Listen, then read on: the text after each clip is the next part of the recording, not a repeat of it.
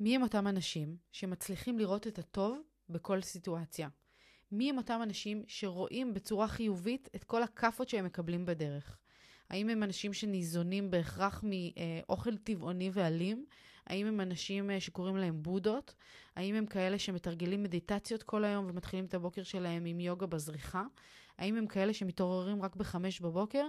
או שהם אנשים אנושיים, כמוני כמוכן, בשר ודם, שאוכלים גם חטיפים באמצע הלילה, ומצליחים לנצל או, ל, או, או, או לתעל את החיים שלהם לטובת צמיחה מתמדת. פרק 199, מה זה אומר התפתחות אישית? פתיח, ואנחנו מתחילות.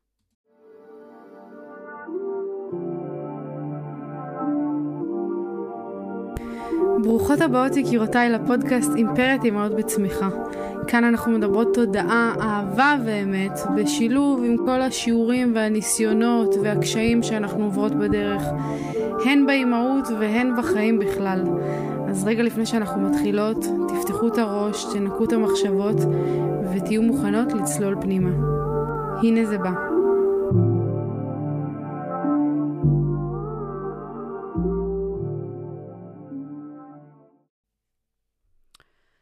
תארי לך שהיו באים לראיין אותך על כל סיפור החיים שלך. תארי לך שהיו שואלים אותך מה יש לך להגיד לכל אותם אנשים שפגעו בך, שלא האמינו בך, או שעזבו אותך באמצע הדרך. ותארי לך שהיית עונה להם, אני מודה לכל אחד ואחד מהאנשים האלה, שלימד אותי שיעור, שהפך אותי לחזקה יותר, שהיה שותף בתהליך של להיות הבן אדם האדיר הזה שאני היום. לא יוצא לנו לחשוב על זה ביום-יום, כשאנחנו מתעצבנות או מתאכזבות מסיטואציות שקרו או מאנשים שעברו לנו בחיים.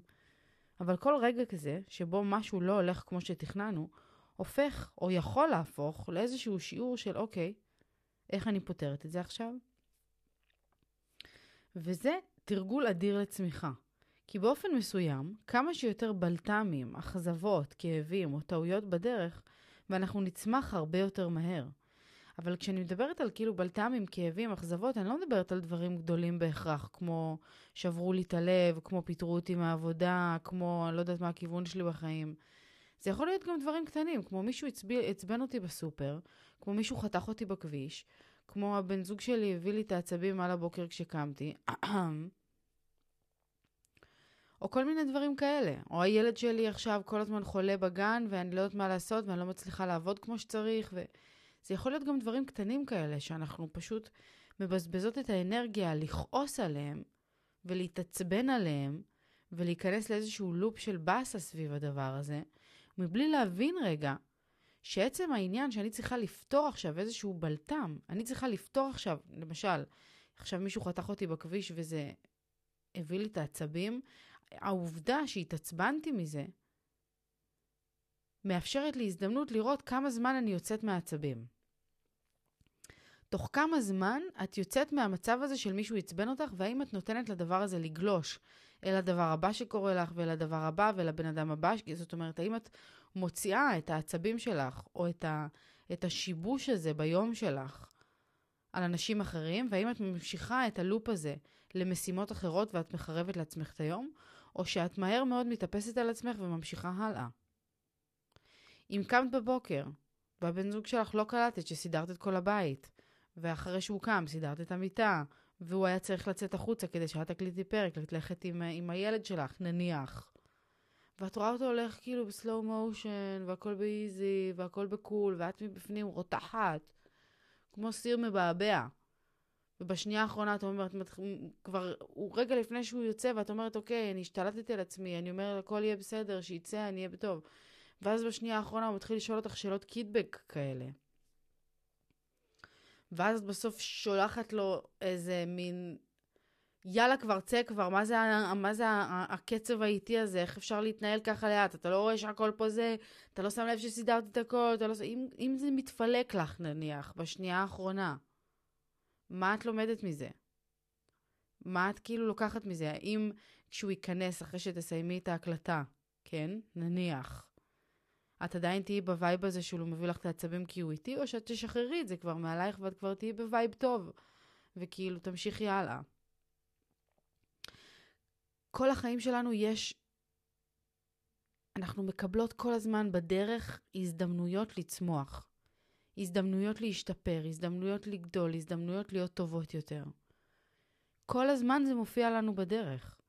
השאלה מה אנחנו עושות עם זה, והאם אנחנו בוחרות לקחת את זה ולצמוח מזה, או פשוט להכניס אותנו לאיזשהו לופ של רע לי, לא טוב לי, מבאס לי, עשו לי, לקחו לי, שתו לי. מה אנחנו בוחרות לעשות עם זה? אם ניקח את התחום של בני זוג באמת, אבל נלך עם זה רגע צעד אחורה. אני כל הזמן מדברת על זה שלא מתביישת להגיד את זה, שלפני מיכו אני הייתי, איך אמא שלי אומרת, שרה דווארה.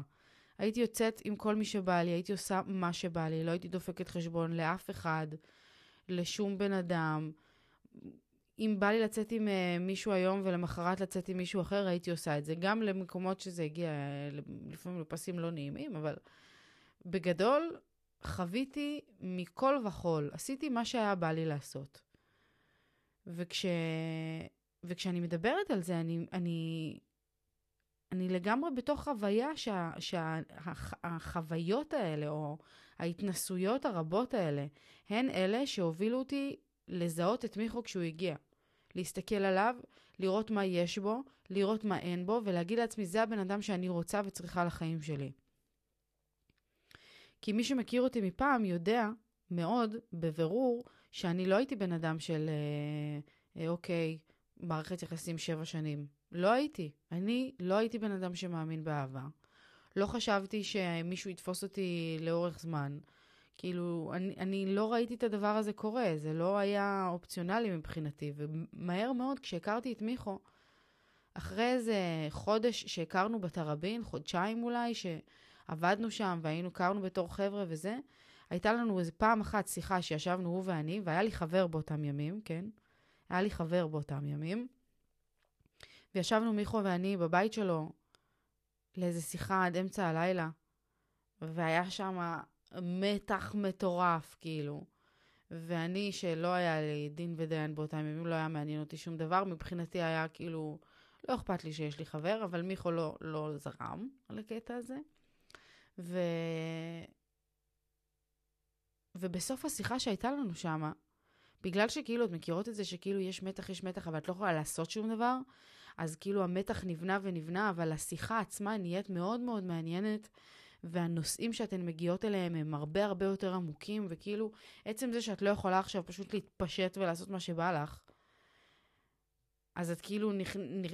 מאלצת את עצמך להיות בסיטואציה שבה את מכירה את הבן אדם באמת, ומקשיבה לו באמת, והסיטואציה וה... הופכת להיות הרבה יותר עוצמתית.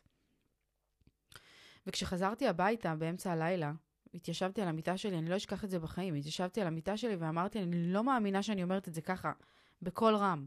אני לא מאמינה שאני אומרת את זה, אבל אני הולכת להתחתן עם הבן אדם הזה. הייתי בת... בת כמה? 22? 22, אולי 23, משהו כזה, 22, 22 וחצי. והיו לי כמה שנים טובות של uh, קרחנה, של אני לא הולכת להתמסד לעולם, גם אם כן, זה יהיה בגיל 35-40, ו... וזהו. ובגלל זה כשישבתי שם על המיטה וכאילו הרגשתי את הדבר הזה, אז השתגעתי מזה, והיום אני יודעת להגיד, וגם אז אני חושבת שידעתי להגיד את זה, שזה איזושהי תוצאה של העובדה שחוויתי כמה שיותר, שראיתי כל מיני סוגים של אנשים, שלמדתי על עצמי מי את, מה את, מה את רוצה, מה את צריכה, מה את לא צריכה, ואז כשזיהיתי במיכו את הדברים המסוימים האלה שאני כן צריכה, ידעתי מהר מאוד להגיד את זה. ידעתי מהר מאוד כאילו לקלוט שהבן אדם הזה מביא איתו את כל מה שאני צריכה. הוא מספק לי את הביטחון שאני צריכה, הוא יש לו ראש פתוח מספיק כמו שאני צריכה, ה mind שלו מפותח מאוד, הוא חולם כמוני, הוא בן אדם של כאילו, של להגשים, של לעשות, של להתקדם. ויחד עם זאת, הוא הרבה מאוד דברים שאני לא. שהוא משלים אותי במקומות שבהם אני מאוד לא טובה. וזה משהו שבאמת אני חייבת לחזור על זה ולהגיד שזה לא היה קורה אם כאילו לא הייתי יודעת לזהות את זה. זאת אומרת, אם הייתי פוגשת את מיכו כמה שנים קודם, לא הייתי יכולה בחיים להסתכל עליו ולהגיד, כן, זה הבן אדם שלי. כי עברתי כמה וכמה לוזרים בחיים, וגם לא לוזרים, גם אנשים טובים, שגרמו לי ללמוד על עצמי מה אני צריכה ומה אני זקוקה בחיים האלה. איזה מין פרטנר אני צריכה לחיים שלי. ולכן כשאני מדברת על בני זוג ועל נשים רווקות שנמצאות בתהליך הזה של מציאת בני הזוג, אז אני אומרת, כמה שתחווי יותר, ככה תדעי יותר מה את צריכה ומי מתאים לזה. כי הניסיון במערכות יחסים הוא קריטי בלמידה על מי את ואיזה מין שותף את מחפשת לחיים האלה. כי כמה שתצאי יותר, ותפתחי את הלב שלך יותר, ואת האפשרות להיפגע בו זמנית, את גם תלמדי מהכאבים האלה, ואת תקבלי אותם ואת תגיעי מוכנה יותר לפעם הבאה, כי את צומחת מהניסיון. היו לא מעט אנשים אה, בדרך ששברו, ריסקו, פיצצו לי את הלב עם אה, פטיש 10 קילו, כן? כאלה שמאוד מאוד רציתי ושמו עליי פס, או כאלה שכבר היה איזה בחור שכבר כאילו קבענו לצאת, והוא היה אמור לבוא אליי לדירה השכורה שלי וזה, ואני כאילו סידרתי את כל הבית, והייתי כולי מתרגשת וזה, ו... ו... וכאילו הזמן עובר, הזמן עובר, והוא פשוט לא בא. כאילו, הכי הקיץ של אביה שיש. והוא פשוט לא בא. ואני זוכרת שכאילו ישבתי, ואני מחכה, ואני מחכה, ואני מחכה, ועוד שעה עוברת, ועוד שעה עוברת, ופשוט הבן אדם לא מגיע, עד שרגע אחד אמרתי לעצמי, אוקיי, הלו, קומי, מה את ממשיכה לחכות לו? שילך קוסומו, כאילו. תתקדמי הלאה, תעזבי את הדבר הזה, ולמחרת פשוט לא דיברתי עם האיש הזה יותר. מחקתי אותו מה, מהחיים שלי. הייתה לי עוד סיטואציה עם עוד בחור שיצאתי איתו, שהייתי כאילו מאוהבת בו ברמות. גם הכרנו ברכבת, שזה היה כאילו הכי פרי טייל בעולם. נפלו לי הדברים, והוא אסף אותם, והייתי חיילת, והוא היה קצין, וזה היה כאילו הכי לוי דווי בעולם. ואני רציתי אותו ברמות. ו... והוא לא רצה אותי כמו שאני רציתי אותו. וכל מה שעניין אותו בסופו של דבר היה לשכב איתי, ואני כאילו, מרוב שהייתי אחריו, אז סבבה, כאילו הייתי סבבה עם זה, אני, אני, אני, אני אלך לכיוון מה שהוא רוצה. ומתישהו פעם אחרי פעם אחרי פעם שהרגשתי כאילו שאין פה הדדיות, אז יום אחד אמרתי לעצמי, אני גם את הרגע הזה זוכרת, אמרתי לעצמי, נועה, אחרי מי את רודפת? מה יש לך ממנו? מה את מקבלת מהבן אדם הזה? את מרגישה אהובה, את מרגישה מוערכת, הוא מצחיק אותך, הוא מה... על מה את נלחמת כאילו? ואז קלטתי שאני נלחמת על המלחמה, אני נלחמת על זה שירצו אותי, אבל יש לא מעט אנשים שירצו אותך אם רק תרצי את עצמך שנייה. וכל אותם פעמים, כל אותם שברונות לב, כל אותם רגעים, אתם יודעות מה? בואו אני אספר לכם סיפור שאני לא יודעת אם כאילו זה לי סבבה לספר אותו, אבל פעם יצאתי עם איזה בחור, שהקטע שלו היה כזה להיות אה, אלים. זה היה הקטע שלו. ואני בהתחלה אמרתי לעצמי, מה, אני ראש פתוח, אני מוכנה, אני מוכנה לנסות, אני מוכנה לזה.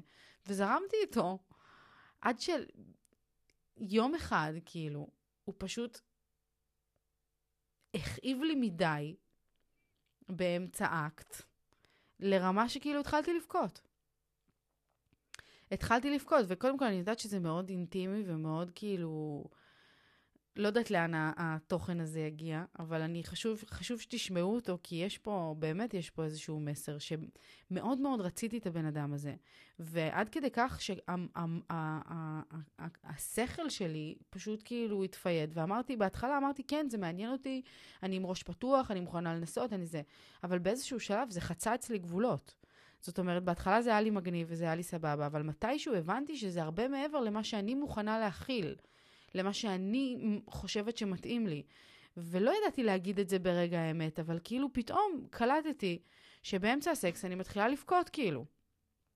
אני בוכה. והוא מסתכל עליי והוא אומר לי, מה קרה? ופתאום הוא נורא נבהל, כי זה לא היה מתוך מקום רע. הוא חשב שהכל סבבה, ואמרתי לו, זה פשוט יותר מדי בשבילי. וקמתי, אספתי את הדברים שלי, נכנסתי לאוטו, ונסעתי. ונסעתי פשוט. ומהרגע הזה נגמר הסיפור. אותו בן אדם שכאילו הייתי כרוכה אחריו, כמו שאומרים, והייתי כאילו כולי, כולי בקטע שלו בכל צורה אפשרית. ברגע אחד הבנתי שנגמר הסיפור, זה לא מתאים לי יותר, זה לא מה שאני צריכה, זה לא מה שאני מחפשת. וסגרתי את הדלת הזאת. ועבדנו ביחד, ולא היה מעניין אותי זה שעבדנו ביחד, כי מבחינתי, מהרגע שאני הבנתי שמשהו לא מתאים לי, סגרתי את הפינה. ביי ביי, סלמת כל טוב. עכשיו, כל העניין הזה של ניסיון בתוך מערכות יחסים, שהמון פעמים, נגיד, אחד הדברים, אה, אני ממש גולשת פה בפרק, אבל אני, זה דברים שמתחברים לי. אחד הדברים שמאוד מאוד אהבתי והערכתי במיכו זה שבאחת השיחות הראשונות שלנו, שישבנו עם חבר טוב שלי, שהחבר הטוב הזה שלי הוא קצת יותר פרימיטיבי בראש, והוא מבחינתו, השיחה הייתה התנהלה כזה בקטע של... אמ, אני לא יכול לצאת עם מישהי שאני יודע שהיא יצאה עם הרבה גברים, שהיא הייתה עם הרבה בחורים וזה וזה. ואני לא דיברתי, למרות שאותו חבר מאוד טוב שלי יודע את העמדה שלי, יודע מה אני חושבת על זה, כאילו איך אני מסתכלת על זה, אבל באותו רגע משום מה לא, לא הוצאתי מילה, והקשבתי כאילו לשיחה בינו לבין מיכו. והדבר הראשון שמיכו ענה לו, זה כאילו הסתכל עליו במין מבט כזה מוזר, והוא אמר לו, מה זאת אומרת? למה קודם כל אתה כן יכול להתנסות, וכן יכול לנסות, וכן יכול להכיר ולהבין מה מתאים לך, מה לא מתאים לך, איזה בחורה, איזה סגנון, כאילו, גם ברמה של סקס. למה אתה כן יכול לעשות את זה, והבחורה שלך לא?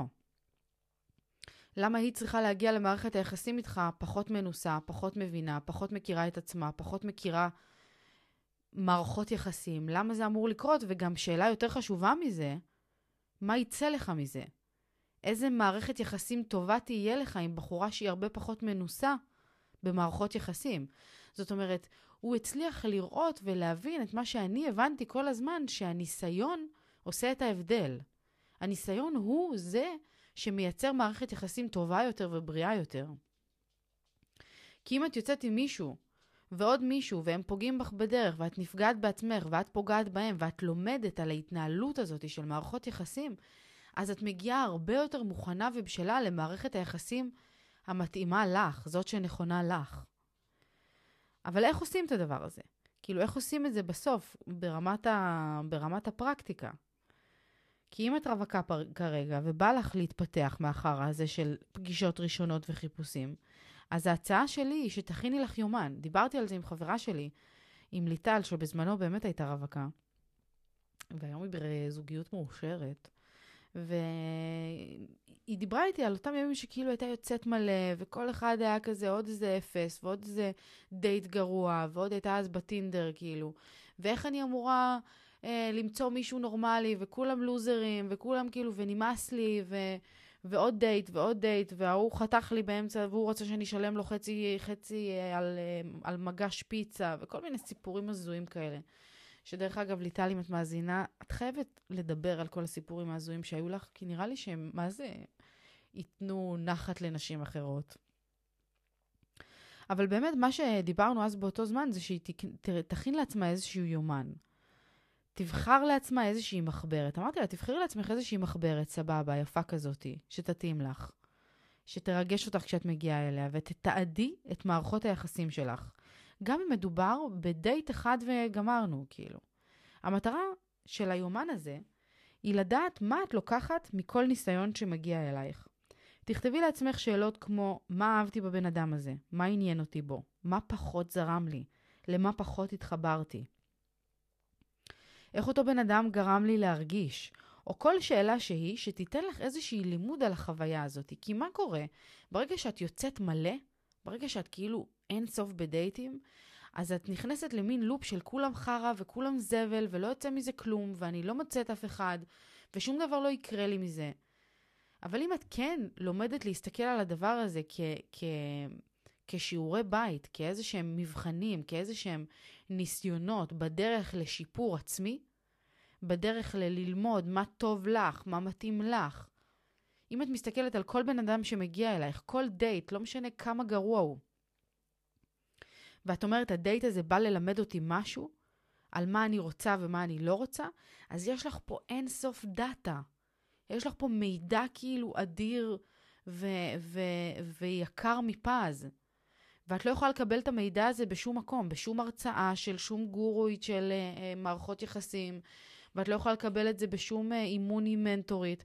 מה שאת יכולה ללמד את עצמך על ההתנסויות שלך במערכות היחסים, זה חומר פשוט יקר ערך ברמות שהוא זה שיוביל אותך וייקח אותך אל עבר מערכת היחסים שנכונה לך באמת. אם אנחנו מדברות על שלבים מאוחרים יותר, מתקדמים יותר של מערכות היחסים, אז תכתבי על סיטואציות מסובכות של אם נפגעת למשל, אם עכשיו את יוצאת עם מישהו כבר חודש, חודשיים, ווואלה, הוא פגע בך פעם ראשונה. הוא העליב אותך, הכל היה טוב, הכל היה מדהים, ופתאום קרה איזה משהו. הוא לא רצה להציג אותך לחברים שלו, אה, אה, או הייתם באיזשהו פורום עם חברים והוא אמר איזה משהו שפגע בך. הוא הבריז לך, הוא לא יודעת מה, כל דבר שלא יהיה. אם נפגעת, תשאלי את עצמך מה היה שם, תכתבי את זה ב- ביומן שלך. מה היה שם? מה פגע בי באמת? אם נגמרה מערכת יחסים, תשאלי את עצמך למה זה נגמר. אם זה נגמר כי הוא חתך ממך או כי את חתכת ממנו, מה היה שם ש- שהיית צריכה ללמוד מזה? ושאלה מאוד מאוד חשובה שאת רוצה לדעת על עצמך היא, איזה התנהגויות שלי הייתי רוצה לשנות או לשפר דרך הסתכלות על מערכת היחסים הנוכחות, הנוכחית הזאת. אם יצאת לדייט ופתאום קלטת משהו בהתנהלות שלך שהיית רוצה לשפר, תכתבי את זה.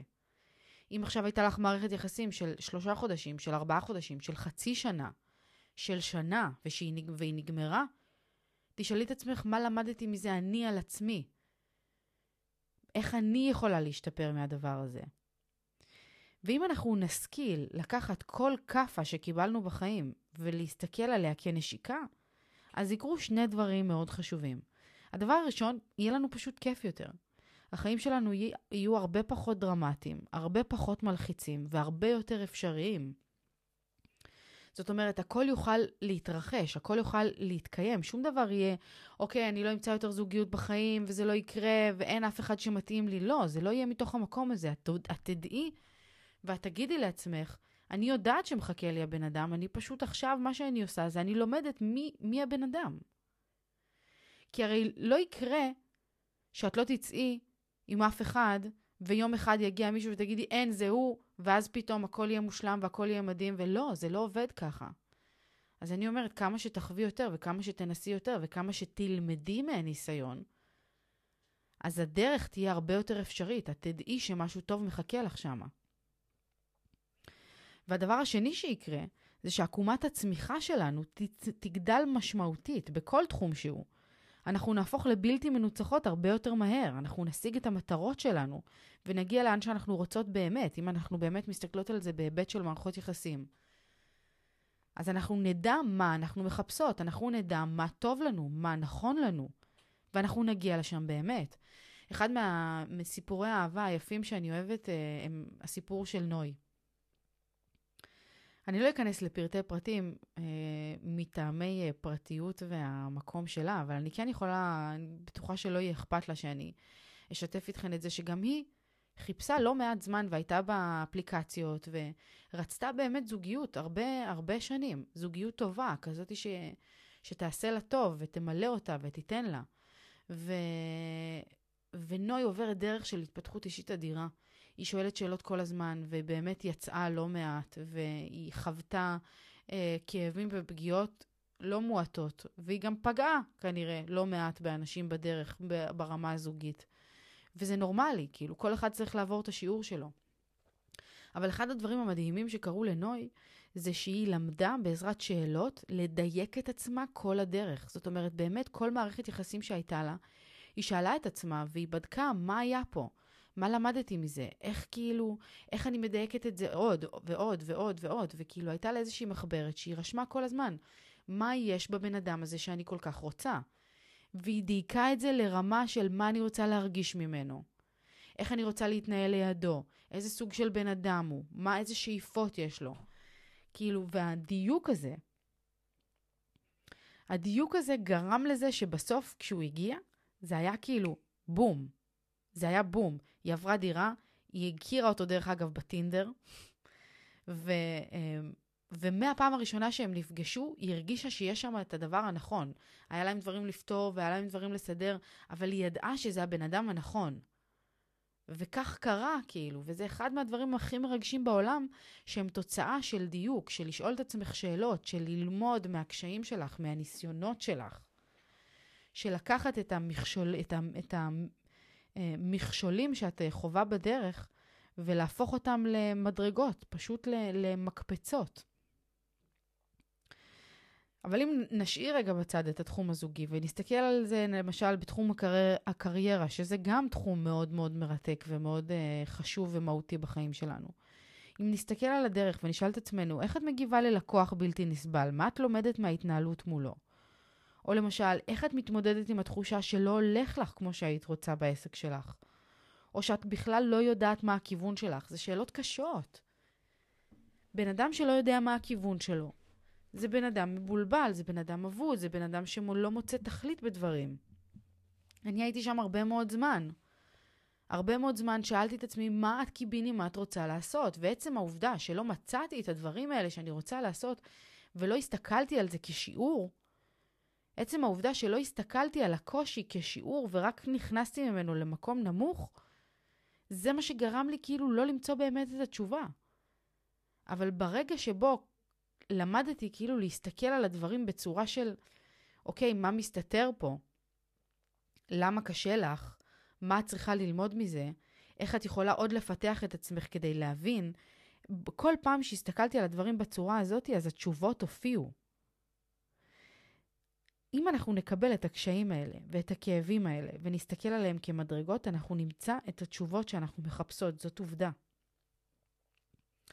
ואני לא מבטיחה שזה יהיה מיידי, כי זה לא התפקיד שלנו לדעת מתי הדברים צריכים להתגלות או להתרחש, אבל אני כן מבטיחה לך שאם את תתמידי בהסתכלות הזאת על החיים, הדברים יקרו. זאת השקעה אמיתית שמצריכה סבלנות ומצריכה אמונה ומצריכה מטרה אמיתית, שהמטרה האמיתית הזאת היא בסוף לחיות חיים טובים יותר. או חיים נכונים יותר, אולי נכון להגיד. ככה מגיעים למצב שנקרא איזון. אי אפשר לטלטל את הסירה הזאת, היא יציבה מדי. היום, כשאתם פוגשים אותי, ואתן שומעות את הפרקים האלה, ואתן חוות איתי את, הטל, את הטלטלות ואת הסערות שאני חווה, ופתאום אנחנו מחליטים לעזוב את הבית ולחזור לאימא שלי, ויש לי שלושה ימים של דיכאון, ואני בוכה, ואני לא יודעת מה לעשות. אבל מהר מאוד אני מתעשתת על עצמי. מהר מאוד אני שואלת, אני כאילו משתנה לי הסוויץ', ואני אומרת לעצמי, אוקיי, מה את אמורה ללמוד מזה? איך את אמורה לגדול מזה? למה השיעור הזה מגיע לפה בצורה הזאתי? ואיך את לוקחת אותו ומטפסת מעליו. כאילו, אני כבר מבינה, ה mindset שלי כבר נמצא בכיוון הנכון שאומר לי שכל קושי, כל אכזבה, כל תסכול שאני חווה, הוא פה כדי ללמד אותי משהו. אני כבר לא מסתכלת על הדברים ככאילו, וואו, איזה דיכאון, החיים שלי נוראים, איך אני אצא מזה, איך אני אפתור את זה, או לטאטא את זה מתחת לשטיח. להפך. אני לא מוכנה לטאטא דברים מתחת לשטיח. בין אם זה ריבים עם, עם מיכו, בין אם זה ריבים עם אימא שלי, בין אם זה אה, אה, עצבים על אדם, בין אם זה, לא יודעת מה, דברים, אה, תסכולים של קריירה, או, או עניינים של אה, התנהלות כלכלית. אני לא נותנת לדברים לתסכל אותי לטווח ארוך. אני כן נותנת לעצמי מקום שאם עכשיו משהו מעצבן אותי, אני אתעצבן, אבל אני מהר מאוד עושה את הסוויץ' הזה בראש שלי, ומנסה להבין למה זה קורה. או אם, אם לא השאלה למה זה קורה, אז איך אני יכולה ללמוד מזה? איך אני יכולה לגדול מהדבר הזה? ואז מה שקורה זה שאת מוצאת את הכוח לראות את הטוב בכל דבר. לחשוב ולדבר ולפעול מתוך חיוביות ולהיכנס לאיזשהו עולם מקביל, שבו הכל אפשרי ושום דבר לא באמת מפחיד. כי גם אם את פוחדת לפעמים, אז מהר מאוד את מתאפסת על עצמך ונזכרת למה זה קורה, ואיזה יכולת זה מפתח בי. וזה בדיוק העניין, שזה לא שאני לא מפחדת. זה לא שאנחנו לא מפחדים, זה לא שאנחנו לא צריכות לפחד, או שאנחנו לא צריכות לכעוס, או שאנחנו לא צריכות להתאכזב. אנחנו כן צריכות את הדבר הזה, אנחנו זקוקות לזה. זה חלק בלתי נפרד מהצמיחה, אבל רק אם נדע להסתכל על זה כמדרגה, אז אנחנו באמת נצמח מזה. כי אם אנחנו נמשיך להסתכל על זה כמשהו שהוריד אותי, הבן אדם הזה שאמר לי ככה, או עשה לי ככה, או האיש שחתך אותי, האיש הזה שחתך אותי בכביש, או ההוא שפיטר אותי מהעבודה, איזה בן זונה, איזה לא יודעת מה, סליחה על הביטוי. אבל כאילו, אם אני אסתכל על כל אותם אנשים, או על כל אותם סיטואציות, ואגיד, הם, הם דפקו אותי, הם הורידו אותי, הם מנעו ממני להיות, לעשות, להגיע למה שאני רוצה, אז אני אשאר במקום נמוך שלא יפתח אותי לשום מקום. אני לא אגדל ממנו בשום צורה. ואז גם החיים שלי יהיו כאילו הרבה פחות, אה, יהיה בהם הרבה פחות ערך, הרבה פחות טוב. ולמה כל הרעיון הזה שאני מדברת עליו מתחבר לי פה? לפני uh, יומיים העליתי שאלות תשובות uh, לאינסטגרם, וביקשתי מכן לרשום לי שאלות שהייתן רוצות שאני אדבר עליהן בפרק 200. קודם כל, uh, עדיין לגיטימי, עדיין אפשרי. מוזמנות לכתוב לי גם בפרטי בוואטסאפ, אתן נמצאות בקבוצה. יש לכם את המספר שלי, וגם בקבוצה וגם באינסטגרם, ואיפה שאתן לא רוצות, אתן מוזמנות מאוד לכתוב לי שאלות שהייתן רוצות, או נושאים שהייתן רוצות שאני אדבר עליהן בפרק 200, שזה ממש הפרק הבא. אבל באמת, אחת ההודעות uh, המעניינות שהגיעה, הגיעה מאישה מאוד יקרה לליבי, ששאלה אותי, מה גרם לך לעשות שינוי בחיים ולהחליט שאת הכל את רואה בצורה רגועה וחיובית ולא לוקחת ללב? והשאלה הזאת, ששאלה, זאת שאלה מאוד מעניינת, ולא רק שהיא מעניינת אנשים, היא גם uh, מעניינת אותי. זאת אומרת, אני מקבלת את השאלה הזאת כל, כל פעם באיזושהי ורסיה שונה. אבל הרעיון תמיד הוא אותו רעיון של איך את uh, כל כך רגועה וחיובית. ו... אז קודם כל, מי שמכיר אותי באמת יודע שאני לא רגועה כל הזמן. אבל כן, יש בי משהו ש... ש... שחי ונושם חיוביות. ה mind שלי מסתכל לשם, כאילו, אני גדלתי, ואני חושבת שזאת התשובה של השאלה הזאת שהיא שאלה אותי. כל אירוע או חוויה שהייתה לי בדרך, למדתי להסתכל עליה בצורה חיובית. אני חונכתי לראות את הדברים בצורה הזאת. אני חונכתי לראות את, ה, את המציאות שאומרת שקושי מוליד חוויה חיובית. אני רואה את זה, וראיתי את זה על אימא שלי מאז שאני זוכרת את עצמי. כל הקושי שבעולם, היא חוותה קשיים ברמות שכאילו לא אתן ולא אני יכולות להבין אותם ו- ולדעת אותם, סבבה? זה דברים uh, מטורפים והתמודדויות שאני לא מאחלת לאף, אחד, לאף אחת מאיתנו לחוות. ועדיין כל הקושי הזה שבעולם, כל פעם הפך אותה ליותר חזקה. היא למדה את עצמה בצורה הכי אינטנסיבית שאפשר, וזה שינה לה את החיים פעם אחרי פעם אחרי פעם. מילדה מאוד מופנמת, שהייתה עוברת מדרכה כשבחור צועד לידה, היא הפכה לאישה ששום דבר לא מפחיד אותה או מאיים עליה, והכל פתיר אצלה.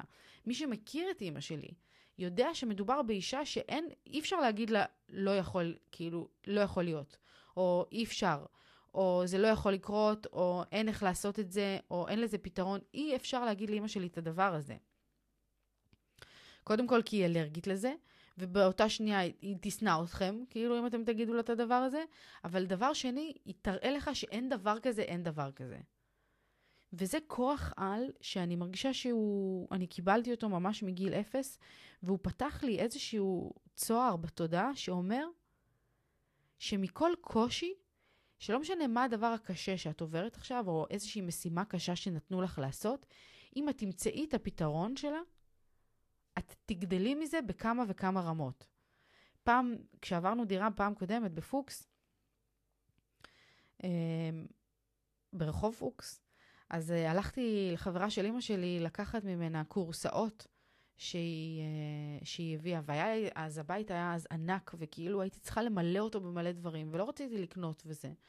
אז אה, מה שעשיתי זה באמת כאילו, כשאנשים מסרו דברים שווים, הלכתי להביא אותם, ובאותו יום מיכו עבד, והייתי לבד, ואף אחד לא יכול היה לעזור לי, והלכתי באמת לדירה הזאת של חברה של אימא שלי, ולא היה שם אף אחד, הם השאירו לי מפתח.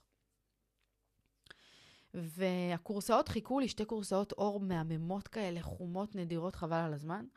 והם חיכו לי בתוך החדר, ואני באה, מנסה להוציא אותם, ופתאום אני קולטת שהכורסה לא יוצאת מהמשקוף. לא יוצאת מהמשקוף. מנסה בכל צורה, הופכת, כאילו בכל הזוויות, מנסה לדחוף מאחורה, מקדימה. לא יוצאת הכורסה.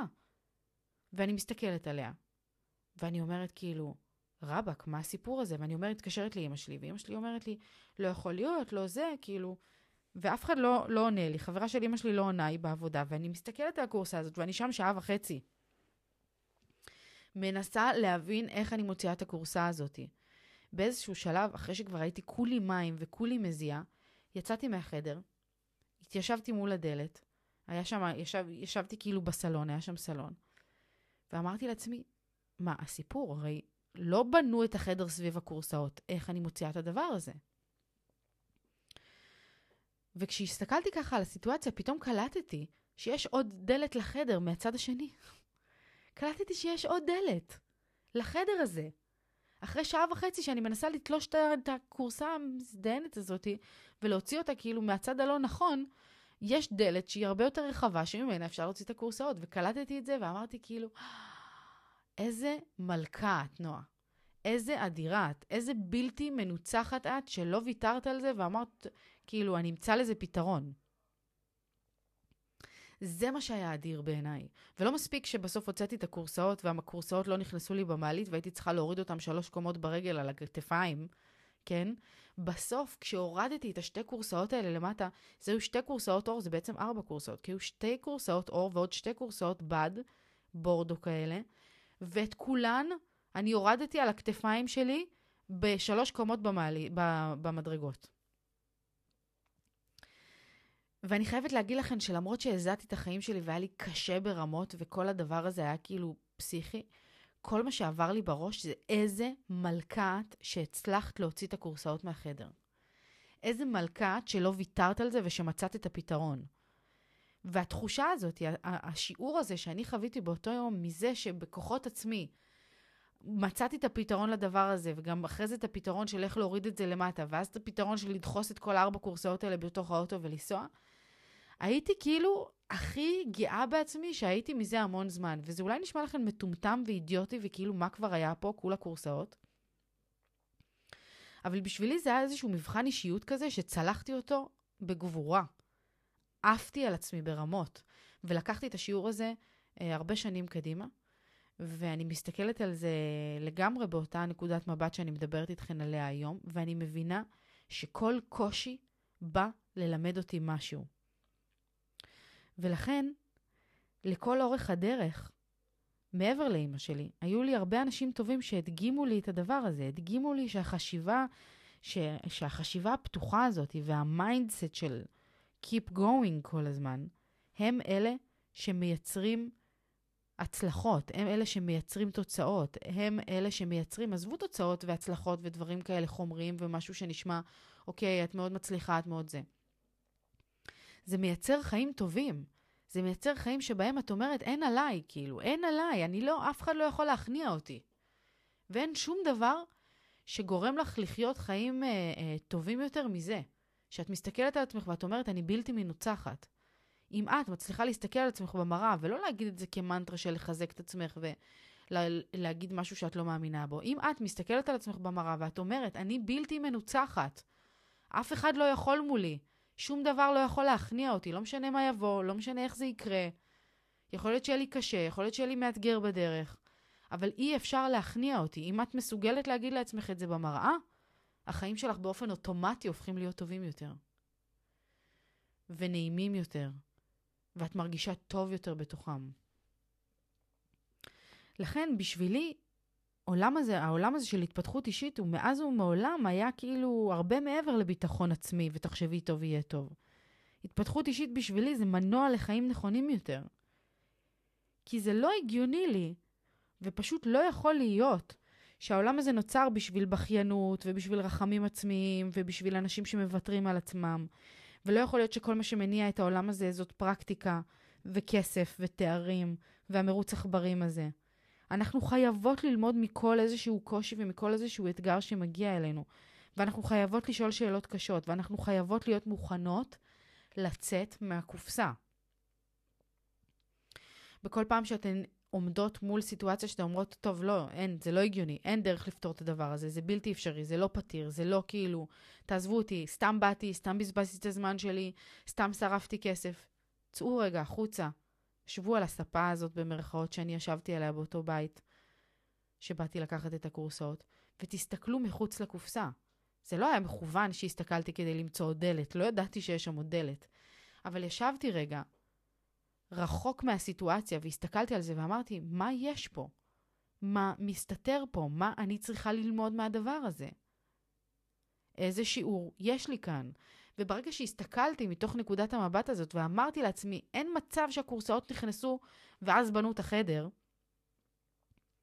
יש פה תשובה שמסתתרת, אז מצאתי את הדלת.